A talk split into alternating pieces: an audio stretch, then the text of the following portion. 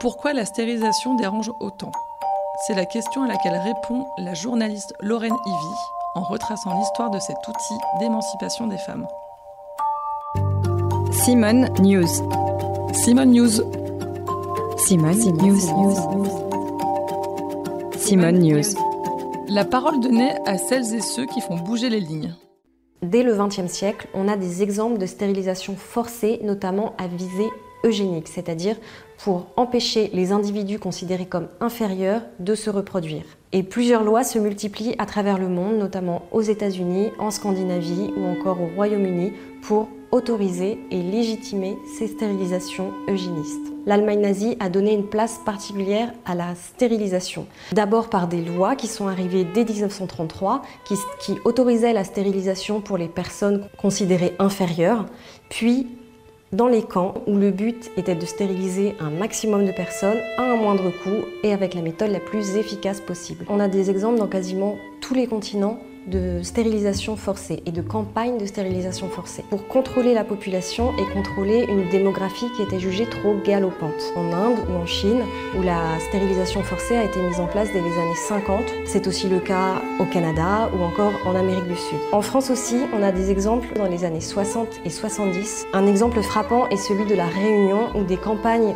euh, ont eu lieu en toute légalité, encadrées par l'État français pour stériliser de force les femmes réunionnaises, car l'État français considère alors que ces femmes faisaient trop d'enfants. Il y a aussi des exemples de stérilisation de femmes handicapées. Dans des établissements, ces femmes étaient, étaient stérilisées sans leur consentement, sans même parfois comprendre ce qu'il se passait. Oui, la stérilisation forcée existe encore aujourd'hui. Plusieurs pays pratiquent des campagnes de stérilisation forcée à partir d'un certain nombre d'enfants ou sur des minorités ethniques. Par exemple, euh, en Chine, où des témoignages rapportent que dans les camps ouïghours, des femmes sont stérilisées de force. C'est aussi le cas au Canada avec des femmes autochtones. Dès les années 60 et 70, quand la question de l'accès à la contraception et à l'avortement se posait en France, la question de la stérilisation a elle aussi commencé à émerger, notamment en Europe. Dès les années 60, certains pays comme la Scandinavie ou encore le Royaume-Uni ont légalisé la stérilisation. Et l'Europe a même demandé à la France de légaliser cette méthode de contraception. Mais il a fallu attendre les années 90 pour que le débat euh, s'impose vraiment au sein des parlementaires, puis 2001 pour que la loi soit enfin acceptée. La stérilisation a mis beaucoup de temps à être acceptée parce que c'est une pratique qui dérange. Elle sort les femmes de la sphère maternelle de manière définitive.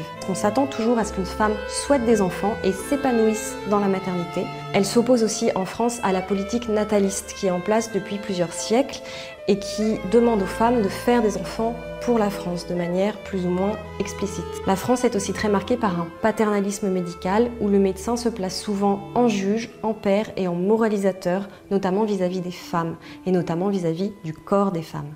On était face à un réel paradoxe à une époque où, en métropole, on refusait l'accès à la contraception et à l'avortement. Pendant le même temps, sur l'île de la Réunion, on stérilisait et on avortait les femmes réunionnaises.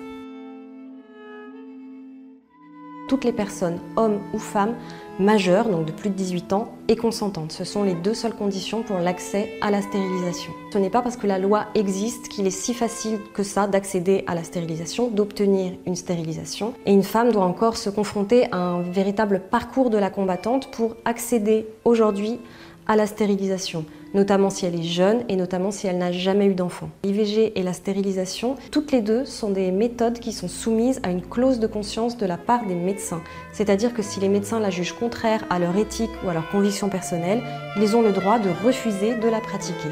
Ces dernières années, on voit un regain de politique nataliste en France avec certains partis politiques qui l'encouragent. Les femmes sont donc culpabilisées par cette politique nataliste et souvent jugées parce qu'elles ne font pas d'enfants. En France, on a encore une certaine hypocrisie où on encourage toujours les femmes à faire des enfants, mais en particulier les femmes blanches pendant que les minorités, elles, sont toujours considérées comme faisant trop d'enfants. La situation de la stérilisation en France continue de progresser. Les témoignages sont de plus en plus nombreux et les femmes s'entraident pour trouver des médecins qui leur autorisent la stérilisation.